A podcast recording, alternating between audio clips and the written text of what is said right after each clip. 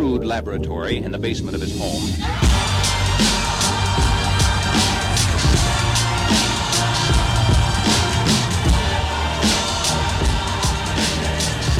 Hello, everyone, and welcome back to the show. Today we have a tremendous episode for you. Conversation with Pat Costello, co-founder and CEO of Evolve MGA, one of the most comprehensive cyber specialist carriers in our industry.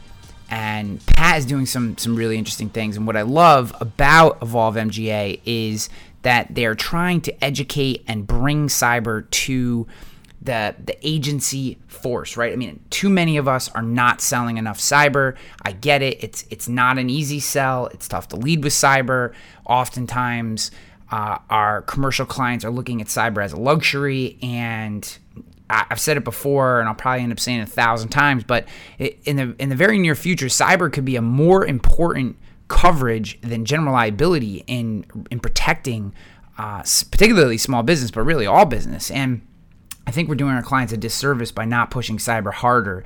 And what I like about Evolve MGA is that they are working to create a comprehensive program, but also educate educate agents and educate consumers on why cyber is important. And uh, Pat's just a good guy, very dynamic. Uh, enjoyed this conversation. Think you're going to get a lot out of it, and um, it's just it's conversations like these that really uh, is why I love doing this show because we're talking a little bit about business, a little bit about insurance, nerding out on some coverage stuff. Um, it's just all around an episode I think you will love. Um, before we get into our sponsors, though, I just want to say something that I, I, know every once in a while I reiterate, but I just want you to know I love you guys for listening to this show. I really do. Um, we are absolutely cranking at Rogue, and we got a million things going on, and it is getting harder and harder to find time to create these episodes. Um, that all being said, I'm dedicated to continuing to bring you this show because I, it seems to help. I love your feedback. I hope it does. Um, you know, it just it is such an honor, uh, you know, and, and, I feel it as a as a as a as a prerogative is the wrong word. Obligation is certainly the wrong word. Um, feel it is my maybe I guess I feel it is an obligation to give back to the industry in some way and with through these conversations in whatever way they may add value to you. So I hope you continue to enjoy them. I just want you to know that it does not get past me that you're choosing to listen to this show versus other shows versus other pieces of content that exist and um, I take the responsibility to help add value to your life very serious. And um, I just appreciate you for listening. So, all right, with that, uh, I want to give a quick shout out to Podium. Podium is kind of changing the game for how we collect leads here, how we communicate with our customers. Um, the the web form to text functionality is incredibly powerful. Uh, we're getting, you know, we're almost at like 100% response rate for leads that come through the kind of podium widget on our site. They have a ton of other options, including payment options and all kinds of different things.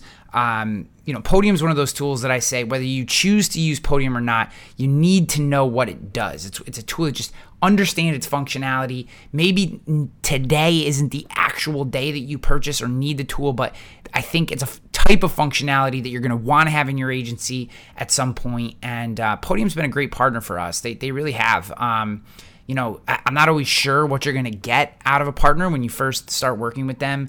Um, and, you know, we use Podium every day. Uh, and they've just been great. And I've enjoyed them both as a sponsor of the show. I've enjoyed getting to know the people there, and I've enjoyed using them in my agency. So uh, go to podium.com, podium.com. Reach out to Podium, let them know Hanley sent you, and uh, you know just get the demo, understand what they're doing, and if you like the tool, use it. I do. All right, with that, let's get on to Pat Costello of Evolve MGA. Yo, dude. Hi. What's up, man? How are you? I'm good. Yeah. Just uh you know, trying to get stuff done. Another another day in the neighborhood here. Yeah. Are you in upstate New York right now? Yeah, yeah, yeah, yeah. Nice. We uh we so the agency is based here. This is where I live. Um it's actually where I grew up too. And um I my I have teammates across the country and the world, which is the new the new thing for for I think probably for a company like yours, that's not necessarily unique, but for a lot of brokers and agencies in particular, you know, I tell people like, oh, you know, my producer is in Chicago and I have a client success uh, person who's down in Florida and Mm. I have a VA in the Philippines. I'm like, wow, what? Yes, that is totally unique. You know, it's just, um, it's an interesting, it's an interesting thing. Um, finding the right people to operate in that kind of ecosystem is, is definitely interesting. Totally. And, and I get, I will say it was a huge learning experience with COVID happening and learning how to manage a remote culture Yep. and make sure people are happy, motivated, performing, you know, all that stuff was, um, was a learning experience. So, I, and I think we're, we're better off for it now that we're kind of coming out of it. So, um, yeah, man, we definitely went through, uh, some interesting experiences. I think that it's been, and I'm interested in your take. For me, you know, we were we were always remote, right? Like, I think I would love to have a home base someday. Mhm. You know, we have a co-working space that kind of is our home base, but I would love to have a place where, like, oh, you know, bye, honey, I'm going to the office. You know what I mean? Like Yeah. that kind of thing. Like that would be nice to have sep- that kind of separation. Yeah. Have just a place where all our mail goes instead of the floor of my basement office and Totally. um, you know, I, I- think that would be nice. At the same time, you know, we haven't had to deal with, well, how do we judge performance in a remote work environment? Because we never had an in-person work environment. yeah. So the, those aren't even questions. Like it's just we have our perf- way of, of of judging performance and talking through things, and we use the EOS system. Um, I don't know Mhm, if you're mhm. familiar with entrepreneur Yes. system. So so we use. EOS, and um, you know when you have a system for tracking performance and you stick to it, it's not necessarily any more difficult with remote employees. Um, but I do think if you have a, a standardized in-person culture to go remote is probably a huge shock.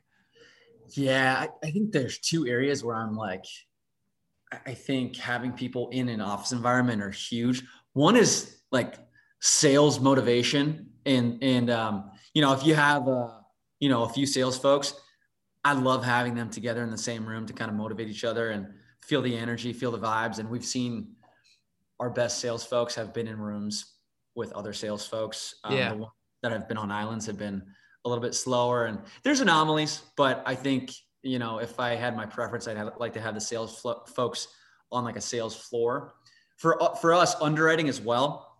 A lot of times it's really advantageous to have underwriters that are kind of chatting about a risk to make sure they're fully understanding, comprehending all the exposures associated.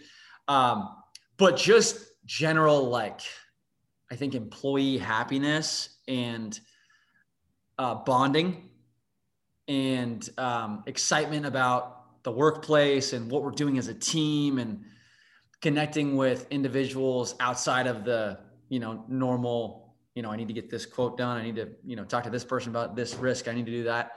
It's you know it's the whole personal side of things where it's like oh like how was your day? What's going on? What are you doing for dinner? What are you doing for lunch? And that personal side of things i just think makes it so much more fun. Yeah, which is kind of the culture that we're trying to cultivate. I agree with that. I, I would, I would prefer in person. You know, the I I have, but I struggle with too. You know, and this is nothing against anyone who listens to this who lives in Albany, but you know, this isn't like a bastion of insurance talent here. Not that there aren't incredibly talented people, but this Mhm. isn't like a place where one, it's not a huge market to begin with. Two, Yeah. a lot of the all the colleges are geared more towards engineering. Just we have RPI, we have Union, um, our everything is kind of evolved around that. I mean, University of Albany's a liberal liberal arts college, but um, most people who go to Univar- University of Albany do not stay here in Albany; they leave. That's a a problem that we have. So it's not like it's difficult to find people who who are motivated to come in and work in an insurance agency um, which you know even though there most days it's hard for us to even consider ourselves that. It it it is you know it still kind of is what it is. You still have to have the licensing. And then in this space like right here like locally like it's it's been it was a huge challenge. And it wasn't until i started opening up our search to the to the basically the entire country that we Yep. started to find people who really fit our culture believed in what we were doing. Like it became you know we got to really pick. So Yeah. I go back and forth on it. Like there's part of me that's like, I don't care where you live. If you're working hard, if you believe, you show up to the meetings, you do your work. I love it. The other part of it is like I would love to bump into everyone every day and know like what they're up to. Cause I do Yeah. kind of like I like the people that are on our team and we just don't get to see each other that much, you know? Yeah, yeah, totally. Um, yeah, it's it's we with our HQ here in Santa Fe, we've opened it back up and we have, you know, around 20 people kind of floating around here, and just it's been a total change because I was so used to work working on my own, no interruptions, no distractions, no people come and ask me questions, and uh, so now I'm back, and now we're now we're fully up and running, and it's like buzzing downstairs, like Yeah. it's exciting, it's fun, and um, but I'm totally like I don't have the solitude that I had to just focus on a project. So that's really interesting the transition there. But um, if I had to choose between the two, I would just love to have you know full on office environment going, and then you know strategic days where now because now it's like like I love the home office setup that you have, like just what I can see from my screen behind you. Yeah. That's kind of what I've set up at my home office. Yeah. And it's like I spent all of COVID like dialing the perfect home office. And so now I'm like, now I'm like torn between the two. So Yeah. having a couple days here or there to work from home, I think is a good thing. there's definitely part of me that like we will eventually get an office at some point, probably in the next 12 months at some point. And there's part of me that's like, this space is so highly functional, right? Like I have video studio, I can do a podcast, I can do videos right here. Yeah. Um, I have a creative computer which you can't see. So like I have a two screen window set up here for like insurance and business specific stuff. And Uh-huh. then I can swivel to my right 90 degrees and here's my, you know, my, we'll call it creative Yeah. computer, like Mac. It's my Mac. It's got the, uh, you know, where I do all the videos, where I do all the Uh-huh. podcasts, like any of that kind of stuff. And then if something's going on on this computer, I have another one right here. And then I got all the Yeah. stuff. I'm like, this is so functional. Like I can be 150% functional here. And there's no way if we go to an office that I can have the same setup. Like it just won't happen. It's the command center. Yeah. Yeah. That's what it is. Yeah. Yeah. So it um I've I've just basically said when we go to an office, I'm not changing anything here. I'm just gonna get new stuff. Yeah. I'll just get new stuff for the office. Like this is staying exactly the way that it is. Yeah. Yeah. I, I, I love it. I have the same mindset. Yeah. So, you know, I didn't uh as much as this is interesting, I didn't bring you on here to, to shoot shit about home, you know, remote versus versus home. Um, you know, I'm interested in what you're doing. Uh, I'm interested in your backstory. I know you've you've done a lot of podcasts and people who followed you. Maybe there's some people who haven't heard your story. So maybe just if you could give us the the 10 cent tour on getting um on on founding evolve and, and just Evolve in general. I mean, obviously I'll do a little intro so they'll know kind of the basics, but uh, I just want to catch people up so we can get to some more fun stuff. Absolutely. Uh, if we're talking about my story and the founding of Evolve, I think it kind of it, it goes back to really growing up because my brother and I were fourth generation into the insurance industry. So we grew up working for a dad who was a retail agent in Northern California. Um, he owned his own agency, and we would go in and you know work for him literally in high school, kind of just doing like administrative tasks. And in college, we ended up getting our P&C licenses, doing a little bit of selling. My brother's 18 months younger, and he, he's who co-founded Evolve with me. But in college, we also were able to intern at Lloyd's of London for a Lloyd's wholesale broker called Safe Online, which was really, really unique experience for all the agents that are listening. Totally recommend going and checking out Lloyd's of London when you get the chance. Um, it was really kind of the birthplace of insurance. A lot of history there, very traditional environment, very fun, fun environment. And so we interned there for a summer. And coming out of college, my first job was as an underwriter for ACE in San Francisco in the professional liability department. My brother's first job was working for that same Lloyd's wholesaler that we interned with. So we were kind of going down our respective paths. And I think both of us, we were always very entrepreneurial. We were always very independent. I think in, my personal experience on the carrier side of things, I was in working for a huge company and I, I didn't see a lot of ways where I could control my own destiny. I didn't see it. there was, wasn't a ton of role models that I had access to that was like, I want to be like that. Um, you know, I was I was working hard and I, you know, didn't see a lot of people noticing what I was doing and the, potential to move up and grow and uh, come into my own wasn't necessarily available. And so my brother and I started kind of looking at what, what's the next thing we're going to do. And because he was kind of feeling similar ways in a much smaller organization where he was kind of, you know, ready to move on. And so we started pitching uh, different ideas to mentors. And uh, we had a mentor that, you know, helped us kind of plan out and, re- and recommend the business model that we have today, which is Evolve MGA. And so Evolve is a cyber insurance specialist. At the moment, all we do is cyber insurance. We are a market for retail insurance brokers. So if there is a, an insurance broker that wants to get a cyber quote, we have one of the most comprehensive cyber policies that currently exists, which is a big statement to say right now because the cyber market is getting harder and harder. Claims are going up, particularly ransomware. Yep. And it is getting tougher and tougher for folks to get quality cyber coverage. And from a retail broker perspective, one of the biggest issues that we see is understanding the exposures and then also understanding the quality coverage and having those conversations with your clients. So we've done everything we can to make it as simple as possible for a broker to show their client that they have tremendous exposure, which they do, right? Which they it's it's should be explicitly clear at this point.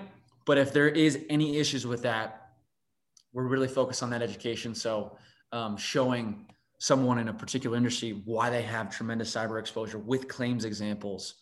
Um, and then uh, I think our, our quote proposals are really well laid out to, to really explain the exposure, explain the, the coverage. And I know our team is always there to answer any questions. But Ryan, we've gone so far down the education rabbit hole that our team, like our, our production underwriting team, has in a given year we'll do over 2000 educational face-to-face interactions breaking down exposure um, talking about a particular industry and their exposure breaking down coverage et cetera breaking down the, the state of the market. So on top of that in november we're going to be hosting our second cyber sales academy which is going to be super cool. We have frank abagnale from the movie Catch Me If You Can, mm-hmm. coming to speak, who a lot of people know him for check fraud, but he also specialized in cybersecurity, um, wire, trans- wire transfer fraud, social engineering, stuff like that, which is the, the second most common claim we see behind ransomware. So he's going to be there. There, we're going to be doing an event at the Cowboy Stadium, and so it's Dallas center center of the country. So we're going to have people come in from um, both sides, and so we're planning for about 100 agents. So we're about to release that but education is huge comprehensive cover is huge and then we're always working on how we can better our service. So that's kind of a summary breakdown of how we started and what we're doing today. It's been about six years since we were founded. Why do you think that agents still sell cyber like it's a luxury and not like it's a necessity? I think the insurance industry and the way it's set up with renewals breeds an attitude of complacency for along with the fact that there's a pretty pretty big age gap in the insurance industry. So you have these producers that have built these books over uh, a number of years and they have renewal income that's coming in at a 90 or 90% rate or higher. Not a ton of motivation to learn about a new complex product that isn't a high revenue producing line of business especially a product that's changing all the time. It's evolving. Um, so I just think the the motivation isn't always top of mind, but I think the fact that claims are coming in, the market's getting hard, and clients are now asking about this all the time. I think that's going to be changing. I also will say it's it's a complex product. And when you say cyber insurance, people can confuse it with tech E&O. They might think about the internet. They might think about you know, computers. But if I were to break cyber insurance down to one sentence, cyber insurance is coverage for the costs associated with hacking attacks, data breaches, and system failures. Those are the three major triggers that I want people to remember. So if you can break it down to one sentence, it makes it a lot easier to communicate to your clients. And that's that's one of the big purposes of Sales Academy and simplification. I think is really key to make sure clients truly understand why they need this. Yeah, it's funny. I I think a lot of times people still think like, oh, I don't take credit. Like I people like I don't take credit cards, so I don't need cyber insurance. It's like that was like cyber insurance in 2005. That's yeah. not that's not even close to what we're talking about today anymore. And the fact that um so so cross selling cyber insurance now again we're still getting started as an agency, so um, mm-hmm. it's not like I can talk in like thousands when we talk about volume, but we cyber insurance is a huge part of our cross sell process. And we know that a lot of times at the initial point of sale, you're not going to get that cyber purchase. And I, where I think a lot of agents fall down is because at the immediate sale, when you're selling the BOP or the comp or maybe the commercial auto, whatever, because maybe cyber feels like an additional policy at that time. Oftentimes you get a, well, you know, let me think about it. And then they never get back around to it. So we've actually built three touch points in through the course of the year post post initial sale if they don't purchase a cyber policy at the point of contact to retouch on what those are. And you know i i, I firmly believe that we could be looking at and i, and I know it, i don't know of any legislation that's happening maybe you do but i do think in the in the next five to ten years we could look at something where cyber liability becomes a mandated coverage much like having uh, workers comp or personal auto only because it is it is absolutely insane what's happening out there. And, and if and if agents are unaware of what's happening, then just do a simple Google search. I mean, you can't. It is like every single day. I, I had a guy call me, and I, and I don't know if I've told the story on the podcast before or not, but I had a guy call me because I've done a lot of cyber videos. Mm-hmm. And he said, "Hey man, I hope you can help me. I'm I'm having a really tough time." I said, "Well, what's up?" He said, "Well, I just had a cyber incident put me out of business, and I'm hoping you could help me." I was like, well, I'm not really sure. This would have been a good call before the claim happened, uh, before the incident. But so he said, um, you know, I have a cyber policy, mm-hmm. and that policy uh, covered um, tearing tearing down. So basically, he had a um, uh, ransomware attack. Except okay. when they left the system, they just destroyed the system as they were leaving the system. So it wasn't just like, oh, you're unlocked. They just absolutely obliterated everything on the way out. There's all kinds of like, I don't know what you call them, but there's all kinds of like hooks and malware things like embedded in this. And I don't mean destroyed it like they tore it apart. I mean like there's just all kinds of crap that they left, like keystroke yeah. finders and stuff that were stuck in the system. So they had to get rid of everything. And yeah. um, that cost about six hundred thousand dollars, which the com- which the the carrier that he had actually the cyber company paid for it. Mm-hmm. So okay, great. You know, you'd think I'm listening to him going, okay, this sounds good. He's up and running. Two months later, he's got all his equipment back. Like, yes, he lost some data, but he was able to recoup some of it cleanly. And um, he goes, but I said, well, what happened, man? And he said, my two biggest clients canceled their contracts on me for breach of contract because there's no way that they could have stayed with me post a cyber claim. Because if we had had another one, they would have all been fired by their basically he placed nurses was his business. Okay. Um, and uh and so I said, well, send me your policy because I know that reputation and so there, there's there's certain hooks on the end of policies which which actually cover you for lost clients or lost business because of reputational hits after a cyber claim. And he sent it to me and sure as shit, they didn't it didn't have that. Right. Hmm. So I I felt bad. I actually probably lied to him a little because I didn't want to like completely. I just said, look, man, there there are some endorsements. Not every policy has them. Unfortunately, you don't have them.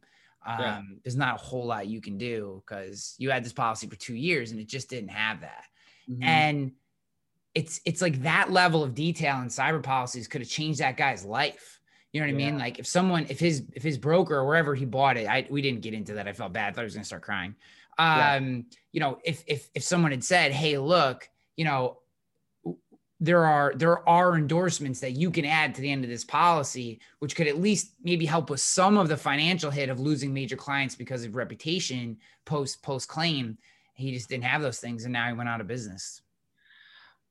Ryan I, I think the example that you brought up is phenomenal because you are touching on a few first party coverage sections that a lot of carriers or cyber markets do not pick up so the first one you mentioned is system damage and data restoration.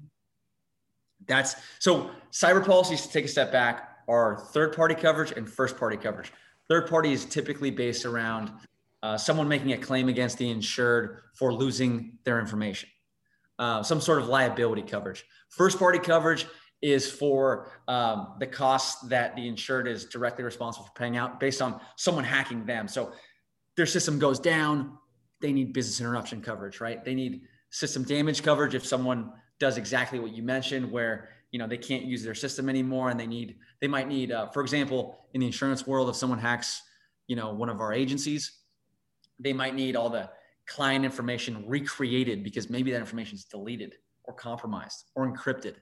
Um, and then beyond that, um, the the biggest areas where we see claims are crime, cyber crime. So ransomware, those extortion payments, social engineering. Um, and so those are the areas where cyber policies are getting more and more limited. So for all the agents out there, if you're offering a cyber policy, you want to make sure you have strong, comprehensive first party cyber coverage. And to throw a couple stats at you, I mean, ransomware attacks during the pandemic increased by 800%. the scary thing about ransomware attacks, go ahead, go ahead. No, it's just, it's, it's just insane. It's so much. Yeah. It's crazy. It's crazy. Um, the scary thing about ransomware attacks is most people don't report them because another thing that you mentioned is your insured lost vendor relationships because there's a negative connotation with businesses getting hacked and that being out in the news. What a lot of times that that company has done everything they can from a cybersecurity standpoint. There's no cybersecurity that is 100% effective. So it's it's kind of sad to see that there's this huge negative connotation in the public for, and obviously, you know, you want to make sure you're as secure as possible. And some people are more responsible than others, but a lot of times there's just no control there. But the FBI gets um, about 4,000 complaints per day about businesses getting hit by ransomware attacks. 4,000. The scary thing is, the majority of people don't report them because they don't want to have that negative connotation yeah. with their vendors. One thing to be clear on: this guy was not my insured. He had just called me. He okay. would have had that. He would have had that coverage if he was my insured, but no, he Got did it. not. Uh, he was not. He just he just called me because he found me on YouTube. But uh, um, just wanna. But I did have an insured. I uh-huh. did have an insured have another claim, and this is just another example because I think a lot of I think a lot of agents and and this isn't a knock like this is a coverage that in general is relatively new. Two that as an industry we don't spend enough time on. Three i think the way it was initially taught was so wonky that it was like impossible to understand right? You just yeah. when this first hit what about a decade ago like maybe 10 about 10 years ago right it really started to become i mean it existed before that but it started to become a coverage that people were talking about. And it just was like I mean, insurance is boring enough, and then the side people who are teaching cyber, like it was almost like they were purposefully making it more boring, and mm-hmm. it was just very tough to get your head around. So, um, I think people struggle with selling it for a lot of those reasons. I think that's changing. I think you guys are a big part of it, and, and just the you know you got the podcast, you, you do a lot of podcasts, you have a lot of content, you can share a lot, you make it fun. Mm-hmm. Um, it's just more inviting, which is a very good thing. Um, but that being said, I still feel like a lot of agents just don't understand how this can work. So I gave that one example, a, a, a claim um, that we we thankfully avoided, but was very nearly a claim. Was actually we had a, a wire fraud incident. So I have a furniture store that I insure. Uh, someone emailed one of his uh, commercial clients with an invoice that said, "Hey, you owe us fifty thousand dollars. Can you pay the invoice?" Guy doesn't even look at it, sees who it's from, forwards it on to his whoever uh, that that that person gets it, pays the invoice, no big deal. Okay. Yeah. Two days later, he emails my client, goes, Hey man, you know, I just got an invoice for you. And I didn't really think about it at the time we paid it, but like, what was that for? What did we buy? And he's like, You don't know. You don't know us any. We didn't send you an invoice. So yeah. this is the thing, the, the tightly, the closely related, you know, email that if you actually look at the thing is different. And then the email looked the same. The signature was very close in terms of, you know, mm-hmm. hey, my client, president, or whatever. And then one, it's kind of weird. It's coming from the president. So maybe that should have been a key, but he didn't, he didn't check it out. He's just going through his day fast, forwards email on, she wires this money for this payment. And thankfully, they were able to get all $50,000 back. So the bank transfer hadn't cleared all the way because uh, it was international. Like they didn't know, you know, and they were able to get the 50,000 back and they did they, they didn't end up putting a claim and note, and there was no loss. He got all Oh, the money wow, back. That's great. But um, but that easily, that money easily could have gone off into nowhere. And if that guy comes back and goes, "Hey man, I need that fifty thousand bucks," that Mhm. that's a cyber. I mean, that's social engineering, right? I mean, am I describing a social engineering claim? What's up, guys? Quick break here. Want to give a shout out to Nationwide Brokerage Solutions. Are you a local insurance agent struggling to find markets for your clients? Look no further than Nationwide Brokerage Solutions. With over 200 carriers, their comprehensive options give you what you need for your customers' ever changing needs. That's your need for your customers' ever changing needs. With NBS, you can confidently offer a wide range of options to better support your customers and grow your business. Sorry, sometimes when you're reading these things, the way the words are written don't sound as good as they probably look. Don't settle for less. Do more with NBS. For more information, go to Nationwide Brokerage Solutions. Visit nbsbrokerage.com. On the reels, guys, Rogue Risk uses Nationwide Brokerage Solutions. We've been very, very happy with them. Hanley out. You're describing it exactly as what it is. Social engineering is the most common claim we see behind ransomware. We have started to refer to it as wire transfer fraud because the acronym is WTF, Yeah. right? That's exactly what someone would be thinking when they transfer money out. And that's something that's happened to the biggest companies in the world, the Facebooks, the Apples, the it's huge in real estate, huge in law firms right now. It's but it's ransomware and wire transfer fraud are industry agnostic, right? If you have an email address and a bank account, you can be victim of one of those hacking attacks. So that's why I say, I mean, those are those are great claims examples to bring up to any client because if you're a legitimate business, you're going to have a- an email address and a bank account, and you want to make sure those are protected. So I think that when you bring up uh, or when when uh, brokers are looking for examples, I think that's a great place to start. But I also think brokers need to know that a lot of times small to medium sized businesses assume that they are not going to be victims of hacking attacks that you know we're only the hackers are only targeted the, the huge businesses of the world because that's what we see in the news right we always see when a major company has uh, a hacking attack occur but we don't see a lot of times are the small to mid-sized businesses when the truth is those are the low-hanging fruit because they usually don't have the cybersecurity in place that they probably should and they're much more willing to pay a ransom just to get their systems back online so it's something that i think uh, folks should think about if they you know initially believe that only big businesses get hacked Yeah. So anyone that's listening, you can steal those two examples, but uh, because stories sell, right? But but I think we need to find we need to find our own. Hopefully, um, we can find them, and they're not our clients. We can you know just read the trade journals. You find tons of examples, and just use those examples because. I, Mhm. I, I said this before. I said this maybe about a year ago during the pandemic when all the stats were coming about out about how hard everyone was getting hit with these. And I Yeah. actually read that there were a couple homeowners insurance companies that were thinking about adding personal cyber liability because these guys are now, I say these guys, I'm assuming they're all disgusting men sitting in basements somewhere. You know what I mean? They're doing all this hacking. I don't know. That's just a visual I have, Mhm. but like eating Doritos and like regular Coca Cola, like these Uh, you know awful humans um and uh and and and they're pinging like like home routers and then using those as as as like proxies to then blast out all this malicious content and that can you know if they can track it back to your home router you can be brought in a lot and you know there's just all, all this crazy stuff yeah. and I and I said like I, I just put out a couple messages, or did a video or something. I just was like, cyber. There's a very realistic possibility that in the in the near future, Mhm. cyber liability is as or more important than general liability. Like if I had to think about Rogue, you know, it's a cyber is a million times larger exposure than a slip, trip, and fall. 3rd Mhm. party bodily injury or property damage. I mean, that's general Mhm. liability, right? And a stroke. Mhm. Like, is there is is it more likely that someone slips and falls on a property that I'm responsible for, or someone hacks into my system and steals their information, or uses my system from ransomware or whatever? Like, it's just but yeah, we won't we don't think about it that way. We think, ah, you know, I own a small agency, so I don't need it. You know, I own a small business, and it just couldn't be farther from the truth. Yeah, well, Ryan, as as everything gets more connected to the internet, and as people start using technology more, there's more potential for things to get hacked. If something is connected to the internet, it has the potential to be hacked.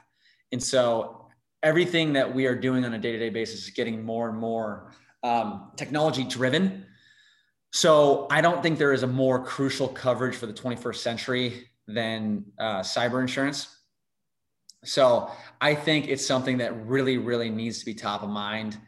And yeah, I mean, if if there's any agents out there that have any questions on it, like we're we have the luxury of being a specialist where we can go really deep on this. Not only in our coverage, but all the coverage out that's floating out there in the market. What's really you know working from a broker standpoint in terms of making sure this hits. Like you mentioned, claims examples. We have like 75 industries, all the major industries like laid out of you know their five major exposures in the claims examples associated with that industry. So, for example, someone need claims examples on restaurants or manufacturers or contractors, lawyers. We have claims examples aggregated. So, um, the other the other thing that I really like that helps identify exposure is dark web scanning. Most people don't realize that they have probably over 100 accounts that they are their information is in um, when you talk about being a member of linkedin of facebook of instagram of you know your gym of your bank account right? You have all these credentials and what you don't realize is the majority of these companies have had some sort of data breach at some point right? And it's likely that your email address and password are associated with that data breach. So on the first page of all of our quote proposals is an automatic dark web scan that we do for everybody associated with their domain name. And it shows you the credentials that are floating out there on the dark web right now that are being bought and sold. And if you haven't changed your password, some hacker out there, someone on the dark web could buy your information and try to log into Wells Fargo or whatever it is. So the dark web is a scary place. And the, the fact that people aren't actively changing their password, using password managers, practicing quality cyber hygiene. That's just got to be, you know, multi-factor authentication. That's just got to be part of the normal day to day to make sure you're secure. And we have, you know, a list of things that folks can do to secure their home office to make sure they're taking the right cybersecurity steps. In fact, Ryan, we have six free services, cybersecurity services that we provide to all of our uh, insureds for free if they want access to them for proactive cybersecurity. Which uh, password manager do you recommend? Like LastPass or? LastPass is my go-to. Yeah.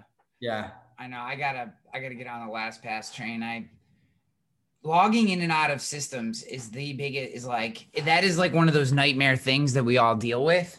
Mean, carriers are the worst because they they make you change your password. Like some of them, it's every two days. Some of them, it's never and you're just yeah. like, oh my god, I can't. I have no more iterations, and I don't have the brain cycles to remember. And then everyone yeah. just goes LastPass, and I'm like, God, I just got to sign up for it.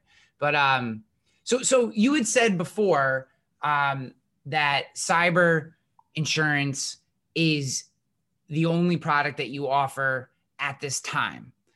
What does that mean? So, I think that we've set up a really great network of uh, insurance agents across the US. We've gone really, really deep when it comes to cyber. And I think if we can find another product that is a, a specialty quality product that our agents would uh, that would add value to our agents and would add value to their insureds. Like a tech E&O or something like that? Could be tech E&O, could be D&O, could be E&O, could be you know, I know there's a really big need right now for brokers that are working in the cannabis space because there's very few markets. Um, and there's lots of lines that could be associated with that. So we are actively exploring what could be the next product that would add value. And I think we would only move on it if we felt it was, you know, a great product that uh, was comprehensive and that we know our our distribution network because we I think we work with about 2,000 insurance agencies across the US, about 2,000 offices. So if it paired well with cyber and it was something that, you know, worked within our business model to have our folks be able to communicate and explain and um, show our brokers why it's relevant, then I think that's something that we would want to bring on Yeah. as, our, as we grow. one of the things that I think is a huge opportunity is tech and O, and the Mhm. reason I think it's an opportunity, not not necessarily for you guys, but just in general, is because it's very it's it has a very narrow bandwidth in what's considered tech E and O today, and I I feel like that bandwidth is, I think it's I think it's just I think the carriers that are writing it, um. I think they're just a little behind in updating what a technology related company is. Like Mhm. you know when you look at some of the exposure when even look at some of the exposures that rogue has right? Let's take my own business. Yeah. we have a lot of technology related errors errors and um and omissions issues that we could have as as we build our own tech and we build our own connections into different systems and and what could happen there. And you know right now it's like do you develop an app? Yes. Okay tech e&o what about websites that develop functionality on those sites that are proprietary to their business? It's not Yeah. actually an app that they're selling, but it's proprietary tech that is delivering a service inside a, a, a web portal or form or whatever. Like, Yeah. how does that, you know, you really have to search to find someone who will classify that inside of a tech E&O. But when you get that dial into the policy forms, standard E&O isn't covering that. And it's, and it's certainly not covered under a BOP. So like Yeah. maybe media liability, but that's a stretch. I mean, that's a big stretch to think Yeah. that media liability is going to cover that. So I feel like there's a big gap in that market. Um, just because it, it, I think it was originally for like app developers, you know what I mean? Like that's really what it is, is like they're thinking like high functionality technology or technology that's running maybe a manufacturing plant, maybe like something that's driving it through a system. But there, Mhm. there's, to me, there's a much broader spectrum of tech exposures that are seeping into businesses because because because today everyone is is bolting on their I shouldn't say everyone. A, a lot of businesses are bolting on their own technology solutions and products that maybe they're not selling to the market but are but are highly that are but are being used to drive their business maybe Yeah. even conjunction with some off the rack stuff.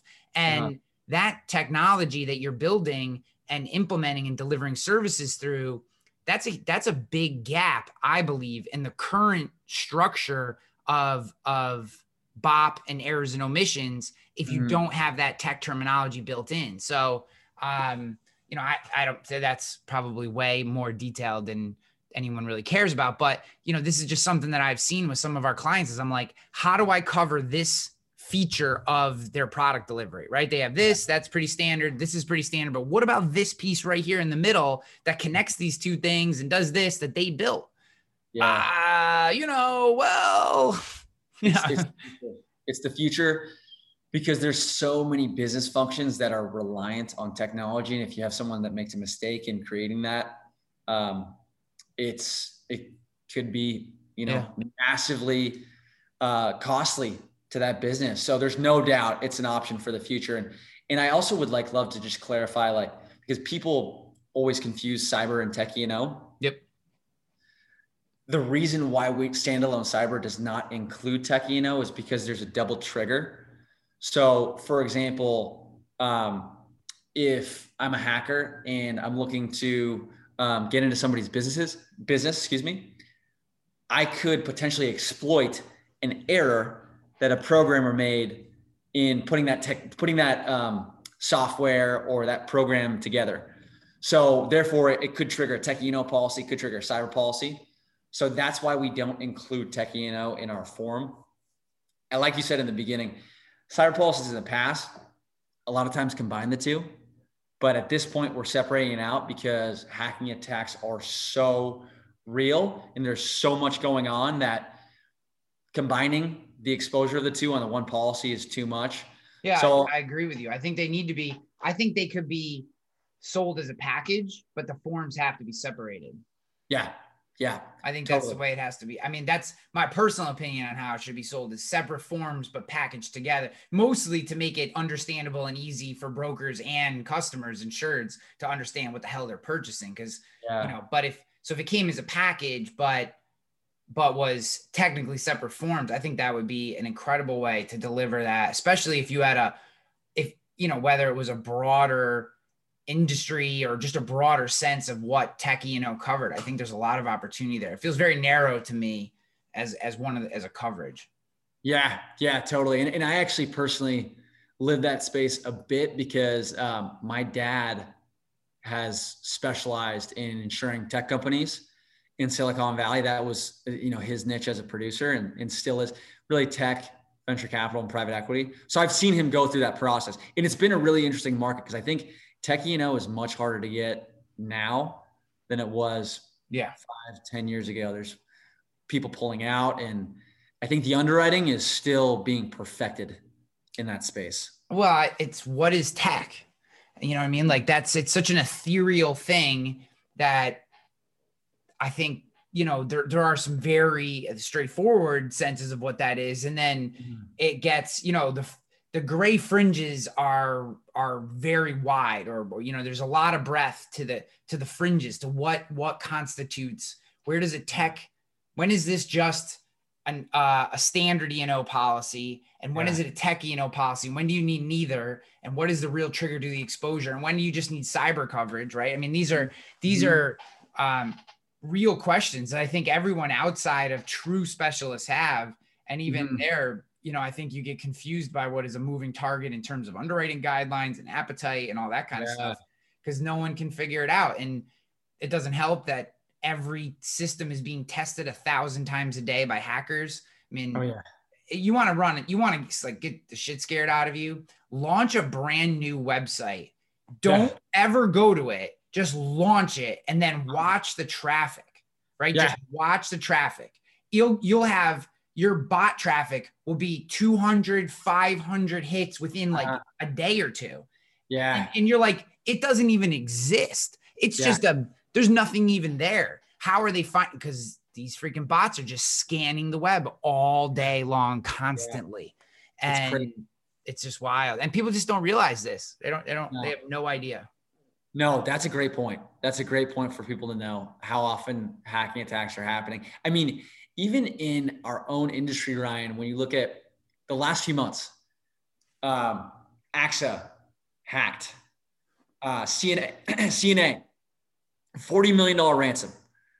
Um, uh, Arthur J. Gallagher, right? De- like couldn't, you couldn't get a quote from. We were, we were getting brokers that were coming to us. We're like, Hey, we usually go to, we we usually go to, um, you know, Gallagher or, um, you know, RPS to get our cyber quotes, but they just didn't have access. Right. So, man, and, and honestly, like the, a lot of insurance agencies we work with have experienced hacking attacks themselves. So you know, they they at the end of the day serve as great claims examples for clients and how real yeah. things are. So, but it's the new world that we're living in. Yeah. So, is there anything um, coming down the pipe in the cyberspace, just in general, that people should look out for? Is there any new coverages? Is there any talk in the cyber nerd forums of of new things that we need to be prepared for or that we need to consider? I mean, most people probably found half the shit that we've said so far to be beyond what they've thought about and that doesn't make them bad. But like is there anything new that that that we're going to see in the next 12 to 24 months that that we should be prepared for from a cyber respect? Well from a coverage standpoint one thing i'm excited that we recently introduced in our into our form is uh, cyber coverage for senior executive officers personal funds because a lot of times we see the CEO or the CFO or you know the principal or somebody that's high up get targeted specifically by hackers. And a lot of times you'll see these C-level folks, really anybody at a company, um, doing their personal banking at work, going to wellsfargo.com. Uh, you mentioned keylogging malware. If someone puts that on your computer, they just get your username and password to your Bank of America bank account you know they can transfer funds out. So that's uh, specifically covered within our form. Another crazy thing is in the last year or so there was the first death associated with a cyber attack. It was a german hospital i believe. They got hit by a ransomware attack. The technology was down so they couldn't admit patients so something something happened there was an accident that happened or someone needed medical urgent medical care they were not able to be admitted to this hospital and unfortunately they ended up passing away. So that is another form of coverage. So bodily injury coverage associated with hacking attacks is something that uh, we have built into our form recently. And I think when you look at the future, you know, you could talk about more comprehensive bodily injury coverage. You can talk about property damage. You know, when you talk about someone hacking into like a Tesla or something like that, that's a really interesting space. But like I said in the beginning, if something's connected to the internet, it can be hacked. So, you know, when you talk about your thermostat being connected to the yeah. internet, you know, when you talk about like, like, you know, your smart home, whether it's your smart refrigerator, your smart um, range, your smart washer dryer, your smart locks, right? Those all could be the initiation of significant financial loss if they're hacked. So it's there. There's significant potential for the market to grow, and that's that's one of the reasons in the beginning why we named the company Evolve because we knew that the not only would the hacking attacks change, but the coverage would change along with it. So it's funny. I, we we have enjoyed the name Evolve just because when we go to cyber conferences and cyber events, it's just free marketing because everyone's saying evolve, evolve, evolve as things change. Yeah, yeah, that's wild. It is. It is pretty. You just think about, you know, you just think about everything that's connected as it gets more connected. You know, obviously, mm-hmm. good cybersecurity is always a good first line of defense, but like always, if you don't have a good insurance policy, there's no one showing up after that. You know, I had some guy say to me one time, I have a cyber, I, I have a cybersecurity firm, the houseman. I said, okay, great. Yeah. Well, but they, do they offer you cyber insurance? He's yeah. like, no, nah, I'll just sue them if something goes wrong.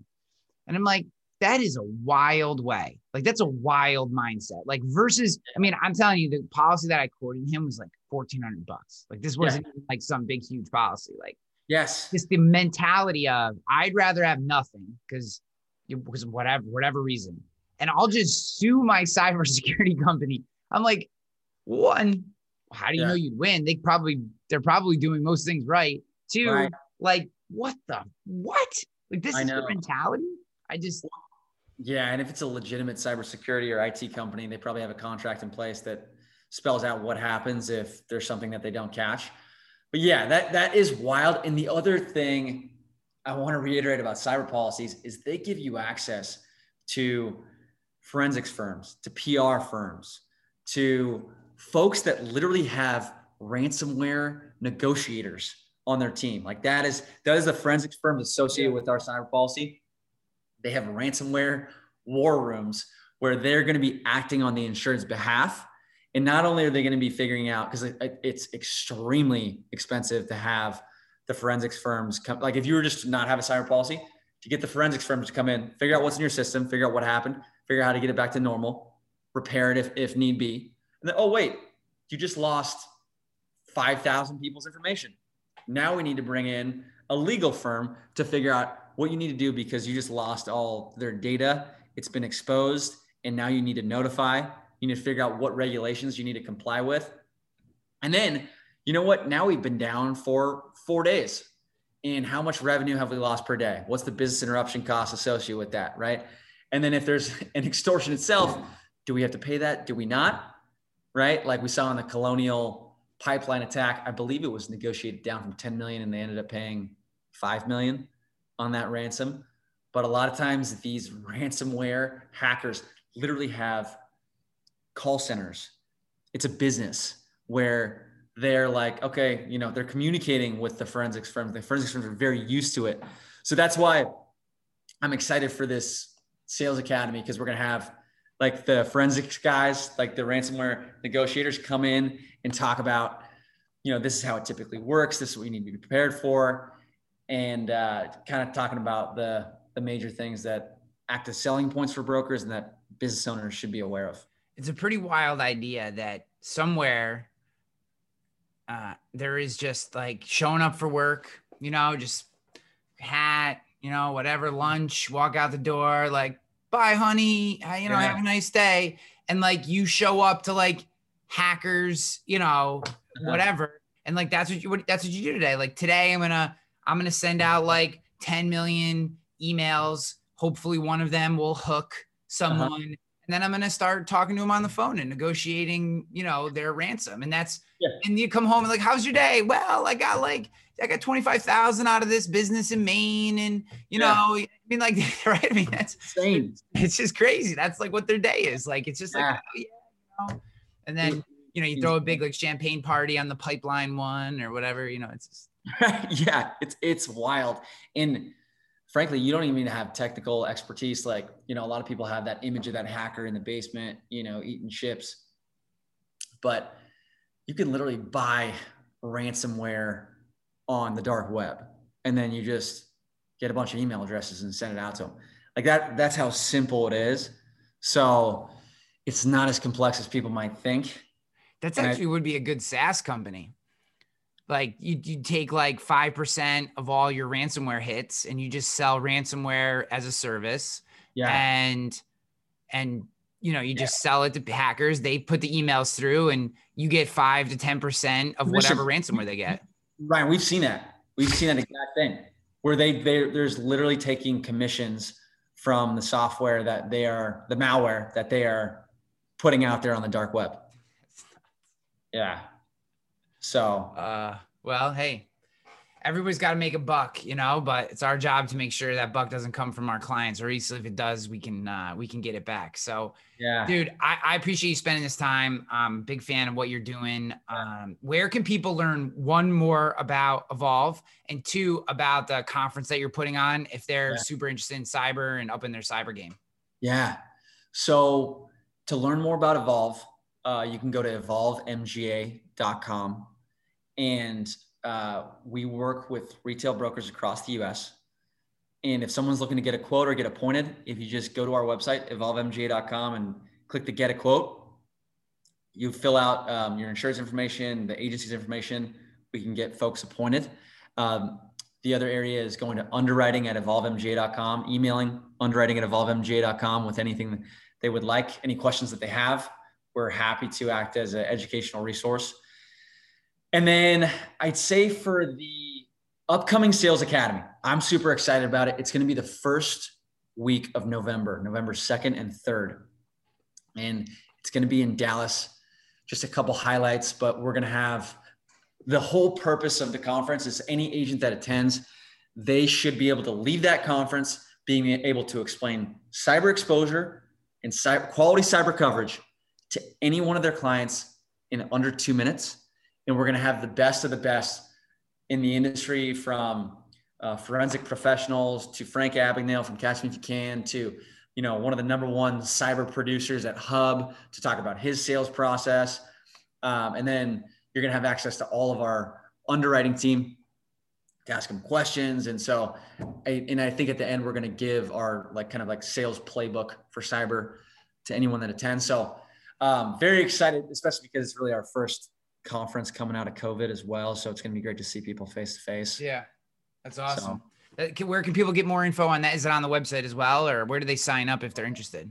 You know, uh, we are creating a web page for people to register. It is not up and official yet. So if there are folks that are interested, just emailing underwriting at evolvemga.com saying I'm interested in attending the Cyber Sales Academy. Uh, we're probably going to reserve it to about 100 seats. So um, I know we have a lot of folks in Texas alone, a lot of folks that attended our last one in Chicago. So the seats will fill up quick but emailing underwriting at evolvemga.com is the best way for us to um, Perfect. make sure people get reserved. Awesome, man. Well, hey, I appreciate you. I appreciate you coming on the show and, and sharing. And um, I've been following you guys for a while. We're an appointed Evolve MGA, and as we start to have more policies roll in, you guys are you guys are in the mix, and we look forward to writing more business with you. And hopefully, uh, some of the listeners here will, will get on the train too. You know, and just speaking to the agents before we sign off, guys. I, I mean, I've said this a bunch on the show, dropped a lot. I wanted to do this episode specifically because cyber is one it's a great way to add more value to your customers it's a great way to put money into your bottom line but you're you are providing i mean this is really what we do is getting out ahead of these things and getting coverage in our clients hands and i, I just to me cyber is an absolute no brainer like we have to get this in our clients hands for commercial clients so appreciate you man Of course, Ryan, thank you so much for having me on. I love what you're doing and uh, love the energy, love the entrepreneurial spirit. So uh, if there's anything you ever need, anytime, man. thank you Hey, agents, listen to this. Listen to this. What are we terrible at? Think of it. Think of it. Really. We're, we're terrible at training, right? We're not very good at hiring. We're not very good, terrible at firing, actually. Uh, terrible at creating process and some workflows. Terrible at technology and implementing that technology and even knowing what type of technology we want. And the list goes on and on. Now, listen, I'm an agency owner, and I, you know how it is to to fix a problem. The first thing you got to do is you got to admit you have a problem. Here's what you do go to virtualintel.com. Check out what we do because we do all those bad things that you can't do. Really? And you may do one or two of them well. Good for you if you can do them all. Just want you to know you're in the minority. But if you can't do any of them good, or you don't even want to do them anymore because it just takes too much mental power, then good for you for realizing that and give us a call. I'm telling you, virtual intelligence, that's what we do. And where we specialize in high quality VEs, not virtual assistants. Look it up. Go to ChatGPT, put in what's the difference between a virtual assistant and a virtual employee. Enough said. I don't have enough time to go on and on about all the differences on this 60 second commercial, but you got time to search it and look at it. That's what we do. We deliver high quality VEs. We mix the technology with it. We train them on the technology, give them and the technology to you, and you're off to the races. I'm not joking with you. You can call my agency at any time, ask for Lordland, and we do ask her, say, how fast are you able to do quotes? I've actually got a couple videos of it. That's right. We can do five to 10 carriers in one quote in three to seven minutes. So you give me an auto quote, I can do five to 10 carriers in three to seven minutes. How are we doing it? We're doing it through the technology of virtual intelligence. Give us a call. Check us out. You can ask for me personally. I'll do the demo for you. Who are they? CAS certified.